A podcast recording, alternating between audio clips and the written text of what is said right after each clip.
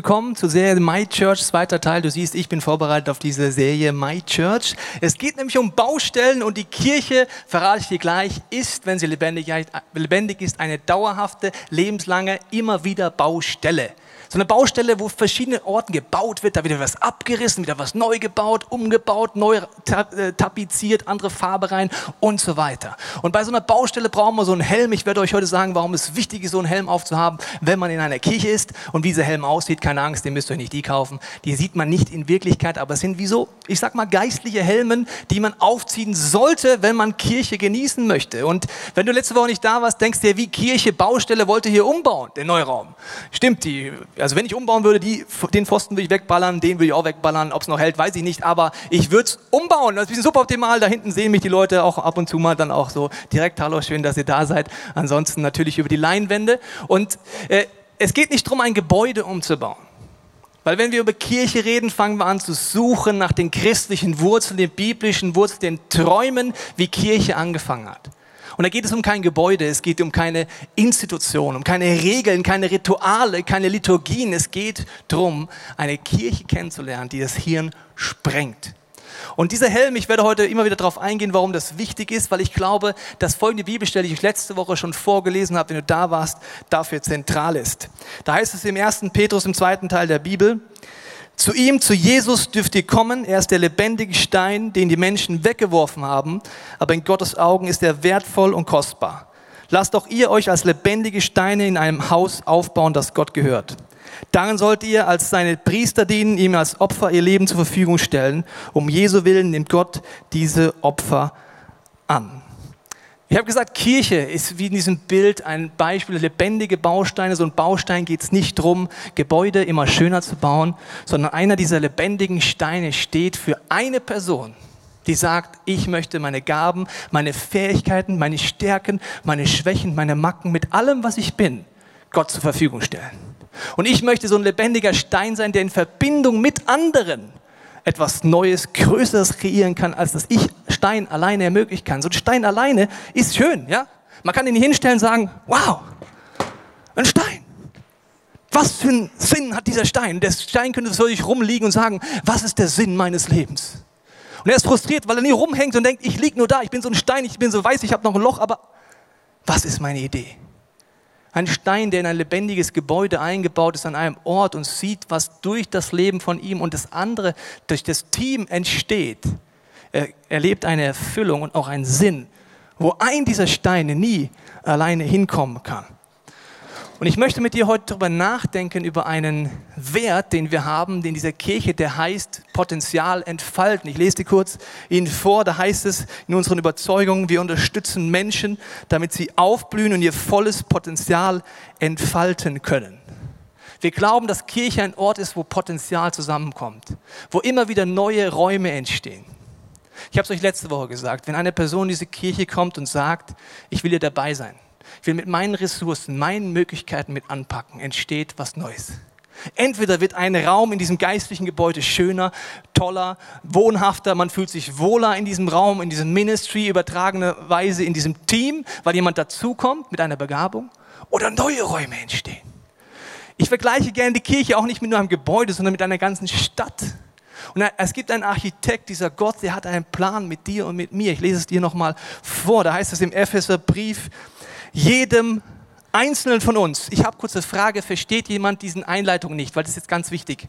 Also jeder Einzelne, weiß wer jeder, was gemeint ist? Ja, also jeder Einzelne, das wäre jetzt jeder Einzelne, okay, ist immer dabei? Diesmal ab, dann nimmst du mich ernst. Jeder Einzelne.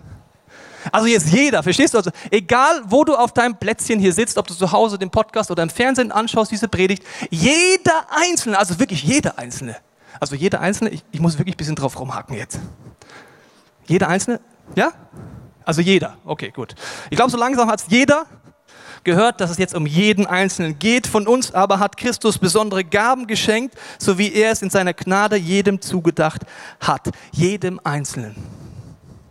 Eine Idee, so viele lebendige Bausteine wie hier sitzen Menschen, die noch keinen Zugang zu Gott haben, wo Gott einen Plan hat, ein Architekt, der nicht nur ein Gebäude, eine Kleinstadt anfängt eine Großstadt, wo es immer mehr Stadtteile gibt. Und in diesen Stadtteilen gibt es wieder Häuser, da gibt es wieder Räume mit unterschiedlichen Begabungen, immer mit dem gleichen Ziel.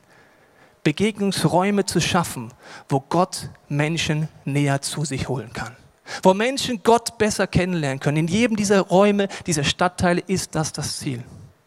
Und so ein Stadtteil, so ein Gebäude, das ist dynamisch. Kirche, da wird auch immer wieder was abgerissen. Leute denken manchmal, ja, da baut man sowas auf und dann bleibt das immer so. Jemand hat mal gesagt, die letzten sieben Worte einer Gemeinde sind, das haben wir schon immer so gemacht. Ich wiederhole nochmal die sieben letzten Worte einer lebendigen Gemeinde. Das haben wir schon immer so gemacht. In einer lebendigen Gemeinde werden Räume wieder abgerissen, Stadtteile neu renoviert, neue Architektur rein. Es ist dynamisch, es ist Veränderung. Warum Gott, ich habe es euch letzte Woche gesagt, ist immer am Puls der Zeit. Und jetzt kommt dieses Bild und die Frage, wenn ich heute über Potenzial entfalten mit euch rede, dass jeder Einzelne hier eine Gabe hat, möchte ich nicht so sehr darüber reden. Wie findest du dein Puzzleteil raus? Was hat Gott mit dir vor? Da gibt es super Angebote in der Kirche, zum Beispiel der Casson-Workshop, lebe deine Berufe und da geht es um Gaben, Persönlichkeit, um was Gott mit dir vorhat. Wenn du es noch nicht gemacht hast, nutzt diese Angebote. Heute rede ich drüber das, was es heißt, dass nicht nur einzigartig einzelne Bausteine kommen, sondern dass sie eine Verbindung mit anderen lebendigen Bausteinen eingehen im Team. Ein Potenzial und Begegnungsflächen ermöglichen, die es vorher nicht gegeben hätte. Und im Team Potenzial einzuentfalten, ist eine, die göttlichste aller Ideen. Vater, Sohn, Heiliger Geist, Dream Team in sich, die schon im Team was ermöglichen, was unfassbar ist.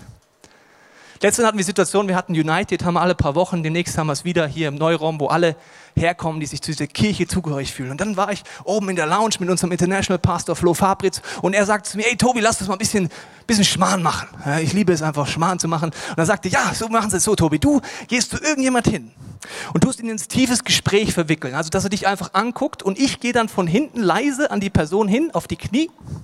Und wenn sie nicht guckt, gehe ich noch näher ran und mach, Mach das mal. Jede Person, das ist nicht lustig, Tobi. Das ist nicht lustig. Ich fand's lustig, also weil einfach so, weißt du, du direkt neben dir so ein Köter bellt, also es war nur der Flo, der kann echt gut bellen.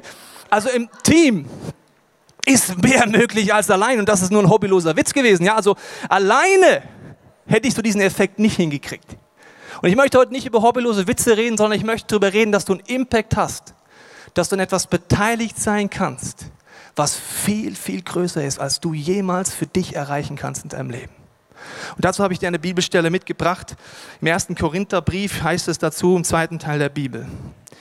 So wie unser Leib, also der Körper, aus vielen Gliedern besteht und diese Glieder einen Leib bilden, so besteht auch eine Gemeinde, eine Kirche Christi aus vielen Gliedern und ist doch ein einziger Leib. Nun besteht ein Körper aus vielen einzelnen Gliedern, nicht nur aus einem einzigen. Liebe Männer, wichtige Botschaft für euch.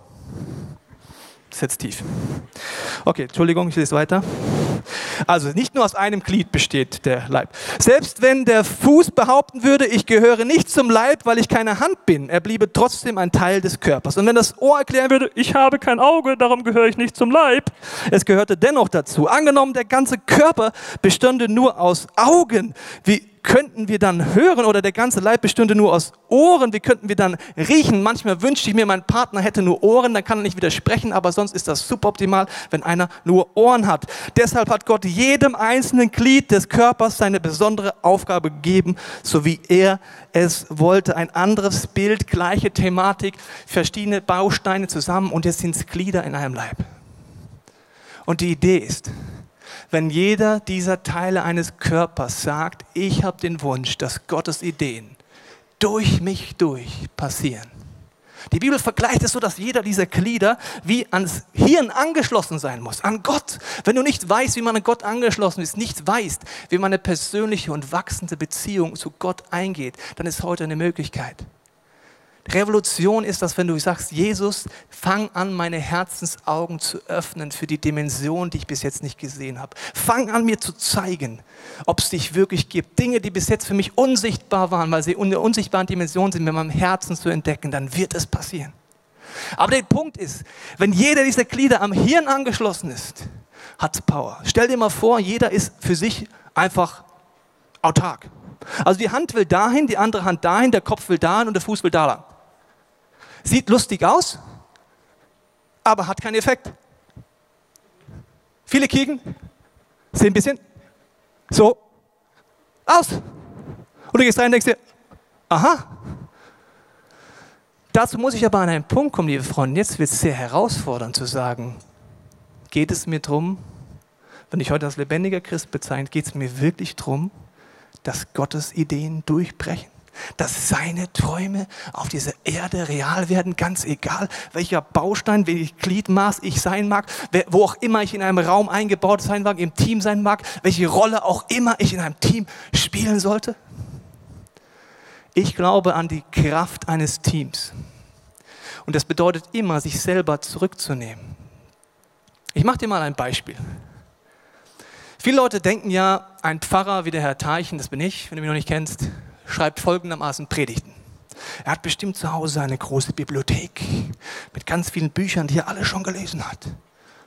Und er hat einen holzernen Schreibtisch, relativ alt, weil die Generationen vor ihm haben schon dort Predigten geschrieben. Er hat eine große Bibel, eine Tee. Und dann setzt er sich dort rein mit einer Kerze in der Früh, sonntags morgens, sagt, Gott, hier bin ich, rede. Und dann kommt Vater, Sohn, Heiliger Geist, Engel, Gabriel, Michael, alle kommen vorbei, stehen vor dem Schreibtisch, sagen, Pastor Teichen, folgende Botschaft. Ja, ich schreibe mit, ja, ja ich schreibe mit, ja, oh, ja, ich schreibe mit. Bei mir ist leider nicht so, tut mir leid. Bei mir ist es irgendwie anders. Natürlich ist mein Wunsch, dass Gott das leitet, aber ich glaube ans Team. An dieser Predigt, nur an dieser Predigt haben folgende Leute mitgeholfen. Ich habe dir mal eine Grafik mitgebracht, weil ich glaube ans Team, ans Diskutieren, ans Ringen. Es gibt ein Inhalteteam, dort geben viele Infos, Ideen von der ganzen Kirche ein. Ich diskutiere es mit Basti nochmal durch und sage, welches Motto, welches Thema machen wir denn im September.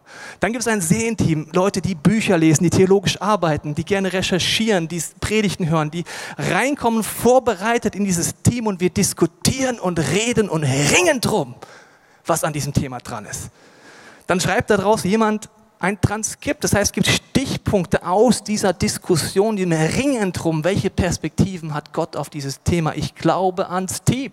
Ich glaube nicht an einzelne Leute, die irgendwo abspacen im Heiligen Geist. Ich glaube, dass ein Team zusammen mit Gott gemeinsam Gewaltiges tun kann. Dann gibt es unsere Programming-Leute, die überlegen sich, welche Illustrationen, zum Beispiel die Startsequenz, wenn du nicht da warst, dann tut es mir wirklich leid für dich, weil du hast was verpasst. Sowas ausdenken, wie fangen wir den Gottesdienst an, wie geht er weiter, wo gibt es Illustrationen. Das sind Leute, die das machen und Kreativität reinbringen in die Predigt. Dann gibt es ein Team, das äh, sind so ein Arztteam, Design, Video, Tanz, Theater äh, und die Musik. Alle ringen drum. Gott, wie willst du hier eine Plattform haben? Und das Team wird größer und dahinter noch Teams. Die kann ich euch jetzt nicht mehr mit Fotos abbilden, die es da noch alle gibt. Und dann kommt das Ganze wieder zusammen zu einem Meeting, wo äh, Marketing überlegt wird. Dann erfahre ich irgendwann, wie meine Predigt heißt. Ja, My Church zum Beispiel, super, Marketing macht das. Da habe ich mir an, oh, cooler Titel. Und dann geht es weiter, dann gibt es nochmal ein Meeting in der Woche davor, wo all diese Kreativität, das Ringen um Gottes Wesen, was er vorhat, noch in einem Meeting besprochen wird. Was denken wir, dass Gott vorhat an diesem Sonntag? Und dann kommt eine Predigt raus. Wow! Ja, wenn du enttäuscht bist vom Pastor Teichen, nicht so holy moly, wie du dachtest, kannst du die Kirche wechseln. Oder du sagst einfach, ja, da scheint was dahinter zu sein, weil das, was ich dir gerade erklärt habe, können wo zwei oder drei, sagt Jesus, auf dieser Erde zusammen sind, in einer Kleingruppe, in Freundschaft, in einem Team, können genau das Gleiche erleben. Du kannst die Bibel erleben, du kannst Gott erleben, du kannst sein Wesen besser kennenlernen. Es braucht keinen Pastor, holy moly foley. Das ist das Team. In diesem Team gibt es Leute, wenn ich nicht heute darüber geredet hätte, hättest du nie gewusst, zum Beispiel eine Frau, sie heißt Claudia Jakobs, sie liest für jede Predigtserie für mich mindestens ein Buch und fasst es zusammen, weil ich hasse Bücher lesen. Ich bin Legastheniker, ich hasse Bücher lesen. Also wenn es Schüler da sind, nimm es nicht als Ausrede, ich musste trotzdem Deutschproben schreiben, aber ich hasse Bücher lesen. Sie liebt Bücher lesen. Merkst du, wie Gott ist? Der ist groß. Der hat der eine Frau eine Leidenschaft gegeben, die ich überhaupt nicht habe. Zusammen kommt ein Team raus und jeder sagt, ich stelle mich selber zurück, damit mehr rauskommt. Im Team muss ich sagen, ich will an den Punkt kommen wie Jesus, der sagt, dein Reich komme, dein Wille geschehe, wie im Himmel, so auf Erden. Nicht mein Reich komme, mein Wille geschehe. Im Himmel ist auch okay, aber vor allen Dingen auf Erden. Der Ego-Trieb in uns ist so stark, liebe Freunde, das ist nichts Normales, an so einen Punkt zu kommen. Jesus sagt, es ist ein Prozess des Vertrauens in Gott. Ich mache ein Beispiel aus den letzten Wochen aus meinem Leben. Ich habe nichts mehr als den Wunsch, dass Hunderttausende von Menschen in unserem Land Deutschland neu diesen Gott kennenlernen können. Wir nutzen jede Plattform, die aufgeht. Wir haben Internetplattform, Podcast, wir haben Internetfernsehen. Wir werden demnächst im Regionalfernsehen hier sein und jede dieser Türen will ich nehmen. Letzte Woche haben 160.000 Leute diese Predigten angehört und es geht mir darum, dass Menschen dort Gott erleben. Und jetzt habe ich folgende Gedanken in mir gehabt. Wir sind ein Movement. Wir haben Kirchen in Europa. Wir haben das Privileg, dass der Leo Bigger mit seinem Team im Fernsehen ist in Deutschland. Auf dem vierten kannst du es angucken, auf vielen Sendern kannst du es angucken. Und jetzt im Gebet, in der Vorbereitung, auch hier hatte ich so einen Dialog. Und der war Gott, ich gebe dir alles, was im Fernsehen ist, in deine Hand. Weil ich, Tobias Teichen, ich sehe meine Nase sehr gern im Fernsehen. Die ist auch schön. Schau mal. Kannst mal Großaufnahme machen? Ja? Die ist schön, die Nase. Die ist gerade. Ja? Und ich sehe die gerne im Fernsehen und ich, mein Ego sagt, natürlich will ich dort mehr ins Fernsehen. Aber dann habe ich die Diskussion gehabt, welchen Mehreffekt hat es deutschlandweit? Ob es noch einen zweiten ICF-Gottesdienst auf dem vierten gibt, ja oder nein? Welche Person lernt mehr Gott kennenlernen, wenn erst Leo Bicker mit seinen schönen blonden Haaren und ich dann mit meiner schönen Nase komme? Welcher Effekt ist dort bitte schön für Deutschland?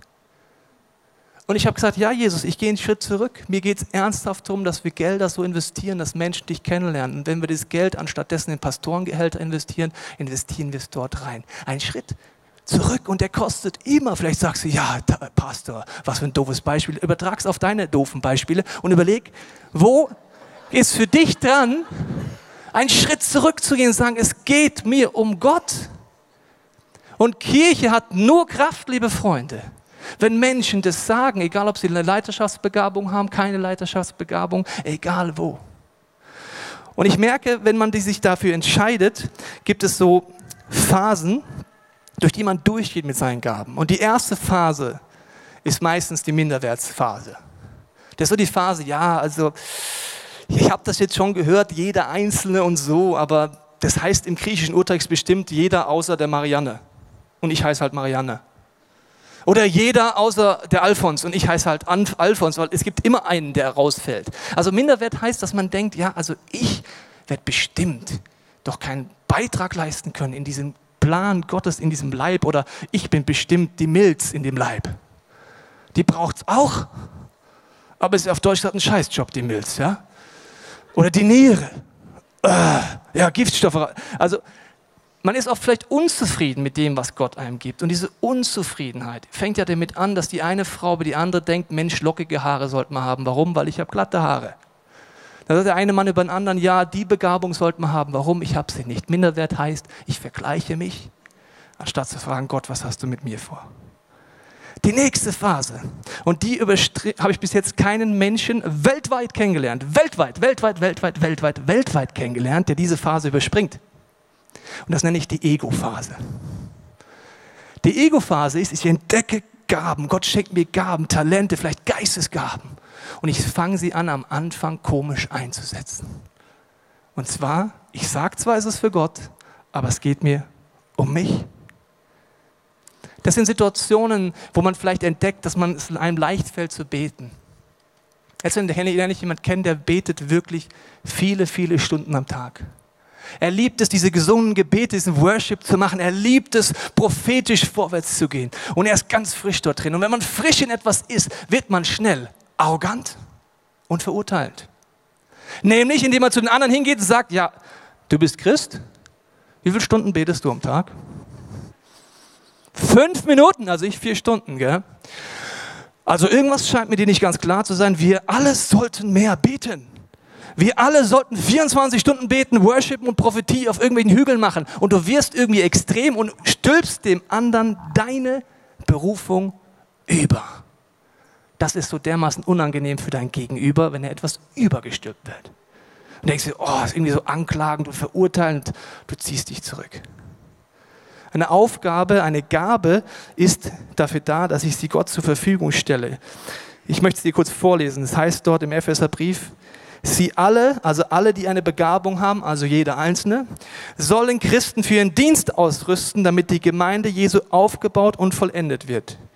Dadurch werden wir im Glauben immer mehr eins werden und den Sohn Gottes immer besser kennenlernen. Wir sollen zu mündigen Christen heranreifen, zu einer Gemeinde, der Christus mit seiner ganzen Fülle seiner Gaben lebt.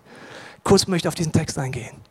Erstens, eine Gabe ist eine Aufgabe mit dem Ziel, jemanden auszurüsten. Aber nicht, damit er genauso wird wie ich. Dort steht es, dass sie eins werden und nicht gleich. Ich muss wiederholen. Eins werden, aber nicht gleich. Das ist ein Riesenunterschied, liebe Freunde. Gleich heißt, du streitest mit deiner Frau darüber, dass sie eigentlich kein Mann ist unterm Strich und deine Frau streitet sich mit dem Mann, weil sie unterm Strich. Verstehst du? Also du sagst einfach, ja, so sollte mich sich doch verhalten. Dann sage ich immer, Schatz, ja, dann welche, aber eine Frau hätte Brüste und sehe anders aus. Wir müssen schon irgendwie zusammenkommen, aber ich werde keine Frau, tut mir leid. Und du wirst auch kein Mann werden, das ist göttlich. Wir werden eins im Herzen, aber nicht gleich. Eine Gabe, eine Aufgabe, ich will Leute ausrüsten und nicht verurteilen dafür, dass sie ja so überhaupt nicht holy moly und nicht Gas geben und so irgendwie so Pinselchristen sind, die überhaupt nichts vorwärts bringen, sondern einfach sagen, ich will dir helfen. Als ich meine Begabung entdeckt habe, in der Bibel Zusammenhänge zu sehen, als ich entdeckt habe, es fällt mir leicht, dort einzutauchen, habe ich sie am Anfang arrogant, egoistisch eingesetzt. Für mich waren Leute, die die Bibel nicht lesen, einfach schlechte Christen. Bis Gott mich gechallenged hat, gesagt, warum habe ich dir die Gabe gegeben, Tobias? Da du Menschen hilfst. Und nicht mit dem Ziel, dass sie die Bibel danach genauso lesen wie du und genau die gleichen Zusammenhänge entdecken, sondern einen Grundzugang finden. Wenn du Gebetsbegabung hast, dann helf Leuten einen Grundzugang zu finden. Mach nicht den Fehler zu denken, alle müssen 24 Stunden worshipen, prophezeien und beten. Es gibt unterschiedliche Aufgaben und Einheit heißt nicht Gleichheit. Und hier heißt es auch noch, dass man Jesus besser kennenlernt, weil der hat seine Gaben verteilt auf alle und er bringt einfach eine Spannung rein im positiven Sinne. Mündige Christen. Und es heißt es da, damit Gott in seiner ganzen Fülle dort leben kann. Gott hat jedem Einzelnen in diesem Raum zu Hause, jeder, der noch nicht Gott kennt, eine Begabung verteilt. Wie kann Gott wieder in der ganzen Fülle seiner Gaben in einer Kirche vorhanden sein? Indem jeder Einzelne seinen Beitrag leistet. Wenn Leute sich ausklinken innerlich, oder durch ihre Geschichte mit Kirche, die eher vielleicht chlorreich und nicht chlorreich war, dass sie sagen, ich kling mich aus innerlich, dann fehlt etwas von der Fülle Gottes, das er in dich reingelegt hat. Diese Ego-Phase geht man durch und dann kommt man zu der dritten Phase, der dienenden Phase, wo man sagt, ich will mich Gott zur Verfügung stellen und ich will auch den innerlichen Weg mitgehen.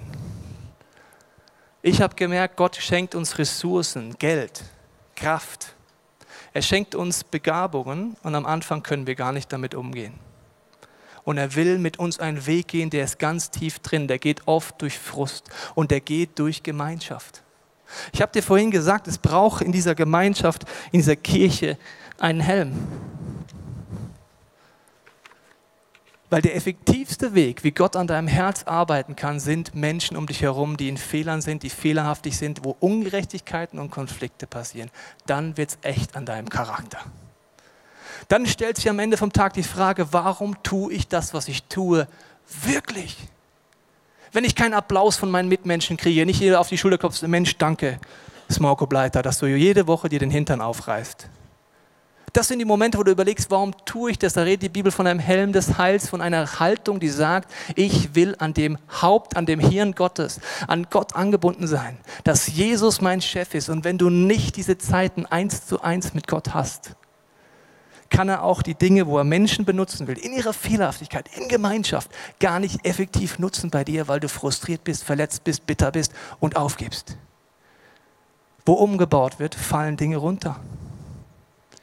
Dass er mit dir und mit mir Kirche baut, heißt, dass Gott viel, viel größer ist als wir. Dietrich Bonhoeffer hat das so ausgedrückt, er hat gesagt, Gott kann durch unsere Fehler mindestens genauso bewirken wie durch unsere Guttaten, weil er ist Gott. Er kann durch Fehlentscheidungen mindestens genauso viel bewirken in unseren Herzen wie durch unsere richtigen Entscheidungen. Die Frage ist, bin ich angebunden an diesen Gott? Habe ich eine Ahnung, wie ich die Bibel benutzen kann, wie ich mit Gott reden kann? Wenn nein, nutz bitte die Workshops, die Angebote in unserer Kirche, das zu erleben. Wenn du es weißt, dann bitte mach's. Weil ohne diesen immer wieder an Gott anbinden, wirst du Schläge abbekommen in jeder Gemeinschaft, in jeder Familie, in jeder Kirche. Die Frage ist nur, ob sie direkt treffen oder ob du vorbereitet bist. Ich möchte es an einem Beispiel nochmal zeigen. Und das ist für mich, dass eine Gabe eben wie ein scharfes Messer ist. Ein scharfes Messer kann schmerzen, es kann Leid zufügen. Ein scharfes Messer kann ich in die Schublade stecken und verrotten lassen. Oder ich sage, ich will ein Sushi-Meister werden, der weiß, wie man dieses Teil benutzt, dass etwas Leckeres entsteht. Und wenn dir Sushi nicht gefällt, mach ein anderes Beispiel, es geht mir um den Punkt. Ein scharfes Messer, das Gott benutzen kann, weil mein Charakter bereit ist. Wir werden in den nächsten Wochen wieder erleben, was es heißt, im Team das zu ermöglichen. Und dieser zweite Wert, der wieder wichtig ist, neben Potenzial entfalten unserer Kirche, ist das Beste geben.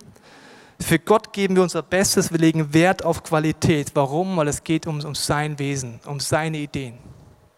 Und das ist nicht Perfektion. Du siehst es heute und als ich hier reinkam heute Morgen, habe ich gedacht, sehr interessant, ich predige dieses Beispiel und ich lerne an fünf Punkten Folgendes über unsere Kirche, dass heute nicht nur absichtlich viel schief läuft, sondern dass heute zum Beispiel kein Schlagzeuger da ist. Hast du vielleicht auch schon gemerkt. Deines ist in Australien und die anderen haben alle gute Gründe, warum sie heute nicht da sind. Das bedeutet, dass unsere Band unter den Möglichkeiten, die sie hat, das Beste gibt, aber nicht, dass einer jetzt die letzten zwei Wochen 24 Stunden Schlagzeugunterricht nimmt, um möglichst Schlagzeug spielen zu müssen am Sonntag. Das wäre Perfektion. Das Beste geben mit den Möglichkeiten, die ich habe. Oder unser Bildmischer, heute Morgen komme ich rein, ich sage, hey Matze, heute bist du ein Bildmischer. Sagt er, ja, also eigentlich sollte ich reinschnuppern, aber dummerweise kommt heute der Originalbildmischer nicht. Ich werde heute ein bisschen intensiver reinschnuppern. Ja. Also bis jetzt machst du es, glaube ich, sehr gut. Bis jetzt schaut mich noch jeder an. Also ich glaube, du machst deinen Job sehr gut dafür, dass du jetzt gerade intensiv reinschnupperst da hinten. Ja. ja. Dann gehe ich an unserem Welcome-Team vorbei. Dann sagen sie, ja, wir sind heute nur zu zweit, wir haben ein paar Absagen. Warum auch immer, Krankheit, gute Punkte. Das heißt, das Beste geben, die Möglichkeiten, die wir haben, nehmen wir, beten, dass mehr Leute mitmachen, aber gehen nicht über die Kräfte rüber. Und das Beste geben heißt auch mein Herz. Ein Beispiel, das auf uns zukommt, zeigt dann, was rauskommen kann. Wenn viele im Team sich einbauen lassen. Im November werden wir in die kleine Olympiahalle gehen. Da hat es viel Platz, bis zu 2000 Menschen. Der Wunsch ist, deswegen haben Leute schon Geld gegeben dafür, weil diese Halle wird ordentlich mehr kosten als alles, was wir an einer Ladies Lounge Konferenz an dem einen Tag auch wieder ansatzweise einnehmen können. Der Wunsch ist, dass wir Geld zusammenlegen, dass Leute beten, dass sie fasten, dass Leute ihre Begabung, kreativen Begabungen, Kraft reinstecken, Leute begrüßen, für Leute beten. Dieses ganze Team kommt zusammen mit einem Ziel, einen neuen Raum, in dem Fall die Olympiahalle, zu ermöglichen, wo Gott wirken kann. Ich habe euch mal einen kleinen Trailer mitgebracht, weil ich liebe Trailer. Und da kriegt man so ein bisschen den Geschmack dafür, was auf uns zukommt, indem alle zusammenhelfen. Schauen wir uns kurz mal an. ICF München präsentiert die Ladies Lounge mit spannenden Gästen aus Deutschland, der Schweiz und den USA. Eine Worship Night mit vielen Menschen aus ganz Deutschland und den Bands aus dem ICF München und dem ICF Zürich und die Unexpected Conference. Ein Tag mit vielfältigen multimedialen Sessions der Extraklasse. Die Gäste. Tobias Teichen, Gründer und Pastor vom ICF München. Leo Bigger, Pastor vom ICF Zürich und Leiter des ICF Movements und Annie Lobert, Gründerin von Hookers for Jesus. Das alles am 9. und 10. November 2013 in der kleinen Olympiahalle in München, mitten auf dem Olympiagelände. Weitere Informationen auf unexpected.icf-moentchen.de. Expect the unexpected. Der Wunsch ist, dass Menschen dort zu Hunderten zum allerersten Mal wieder neu diesen Gott erleben und kennenlernen können. Ich bin begeistert von allen Teams, die vorbereitet. Ich bin begeistert von Geschichten, wie eine Frau zum Beispiel sagt, sie möchte gerne zwei Tickets kaufen für die Ladies Lounge, damit für eine Person, die es sich nicht leisten kann, sie mitnehmen kann. Ich bin begeistert von den Geschichten, dass Leute sagen, ich will dort dabei sein. Ich möchte, dass meine Freunde auch dort sind. Samstagabend gibt es eine Worship Night, Sonntag gibt es vier Sessions, wo wir alles dafür geben, Plattformen mit all diesen Begabungen unserer Kirche zu kreieren, wo Gott wirken wird. Der Samstagabend, der Sonntag wird es nur eine Kollekte geben. Du nimmst einfach deine Freunde alle mit. Es ist wie eine Tageskonferenz, wo man vielfältig diesen Gott nochmal kennenlernen kann. Das alles ist möglich, weil viele, viele, viele Einzelne sagen, ich bin dabei. Und gleichzeitig sehne ich mich danach, dass Gott mit seiner ganzen Fülle wirken kann. Dass jeder seinen Beitrag gibt. Ich habe noch eine Bibelstelle für dich. Dort heißt es nochmal zu diesem Leibgedanken, ihm, also Jesus, verdankt der Leib sein gesamtes Wachstum. Mit Hilfe all der verschiedenen Gelenke ist er zusammengefügt. Durch sie wird er zusammengehalten und gestützt. Und jeder einzelne Körperteil leistet seinen Beitrag entsprechend der ihm zugewiesenen Aufgabe. So wächst der Leib heran und wird durch die Liebe aufgebaut. Ich glaube, es ist wichtig, heute zu überlegen, erstens, ob du überhaupt weißt, wie man bei diesem Gott sich andockt wie ich ein Teil dieses Leibes in diesem Bild werden kann, einer Kirche, die lebendig vorwärts geht. Die in Einheit sagt, wir fokussieren uns gemeinsam auf Ziele, wir unterstützen und feuern uns an und sagen, wir gehen für ein größeres Ziel, nämlich dass Gottes Träume auf dieser Erde real werden. Vielleicht zum ersten Mal zu sagen, Jesus, ich kenne das nicht, aber ich bete, dass du mir diese Herzensaugen für dein Wesen öffnest. Aber hier heißt es auch drin, dass die Gelenke entscheidend sind. Und die Gelenke sind für mich etwas, was für mich immer Menschen sind, die Plattformen ermöglichen. Das sind alle Formen von Leiterschaft. Im Eins zu eins jemand an die Hand nehmen im Glauben. Oder ein Team zu leiten, eine Small Group zu leiten, etwas zu leiten und Leute zusammenzuhalten. Und wenn du so ein Gelenk bist in dieser Kirche, dann geht es dir vielleicht manchmal so, dass du sagst, irgendwie ab und zu fehlt mir die Gelenkschmiere ist ab und zu anstrengend, es knarzt und kracht und ich verliere manchmal den Problemen das große Bild, um was es geht. Dann kannst du heute sagen, Jesus, ich will wieder diesen Helm aufsetzen und sagen, zeig mir, wie du die Dinge siehst, Gott. Schenk mir neu deine Kraft, deine Gegenwart, deinen Geist, dass die Gelenke wieder klappen und geschmiert sind Gott, gib mir Kraft, gib mir Vision und ich möchte mich wieder neu einreihen für ein größeres Ziel, dass deine Ideen in meinem Team, in meiner Small Group, bei meinen Freunden durchbrechen. Wenn im nächsten Song kannst du einfach überlegen, wo bist du heute angesprochen? Ist es dran, diesen Helm mal zum ersten Mal aufzuziehen? Ist es dran, die Dinge anzugehen, wo du Schläge abbekommen hast? Es gibt demnächst wieder den Restart-Workshop unserer Kirche, der genau dafür da ist, mal Baustellen anzugehen. Aber mein Wunsch ist, dass wir eine Kirche immer mehr werden, wo immer mehr Menschen sagen, Gott, ich gehe einen Schritt zurück. Damit dein Wesen Platz hat. Johannes sagt mal einer der Jünger, ich aber will abnehmen, damit Gott zunehmen kann. Ich weiß, wenn diese Haltung noch mehr durchbricht in jedem Einzelnen von uns, ist das, was wir in diesem Jahr erlebt haben, gerade mal ein minimaler Anfang. Weil Gott träumt davon, dass jeder Mensch in unserer Stadt, zu einem Land einen Zugang zu Gott finden kann und du hast einen Part, den du spielen kannst. Ich möchte beten, dass die nächsten Minuten etwas sind, wo du an einem Platz reflektieren kannst, wo Gott dich vielleicht heute ganz besonders anspricht. Vater, ich danke dir, dass du den Traum hast, dass jeder einzelne von uns seinen Platz einnimmt. Jesus, du siehst, wo wir unserem Ego oft kämpfen, und dass gleichzeitig die größte Freiheit ist zu sagen, dein Wille geschehe, Gott, ich gehe einen Schritt zurück.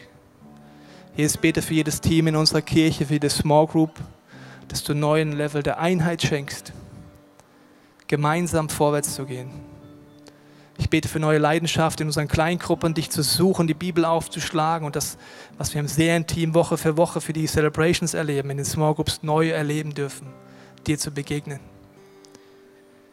Jesus, ich bete für jeden Leiter in unserer Kirche, jeden Small Group Leiter, Teamleiter, egal wo er Leiterschaft hat, dass du neue Gelenkschmiere gibst, dass er wieder sagt, voller Leidenschaft, ja, es ist auch mein Platz, wirklich Gelenk, Dinge zu verbinden, Gliedmaßen zu verbinden. Jesus, ich danke, die nächsten Minuten sind deine Minuten, wo du an unserem Herzen arbeiten kannst. Egal, wo wir uns heute Morgen befinden auf unserer geistlichen Reise.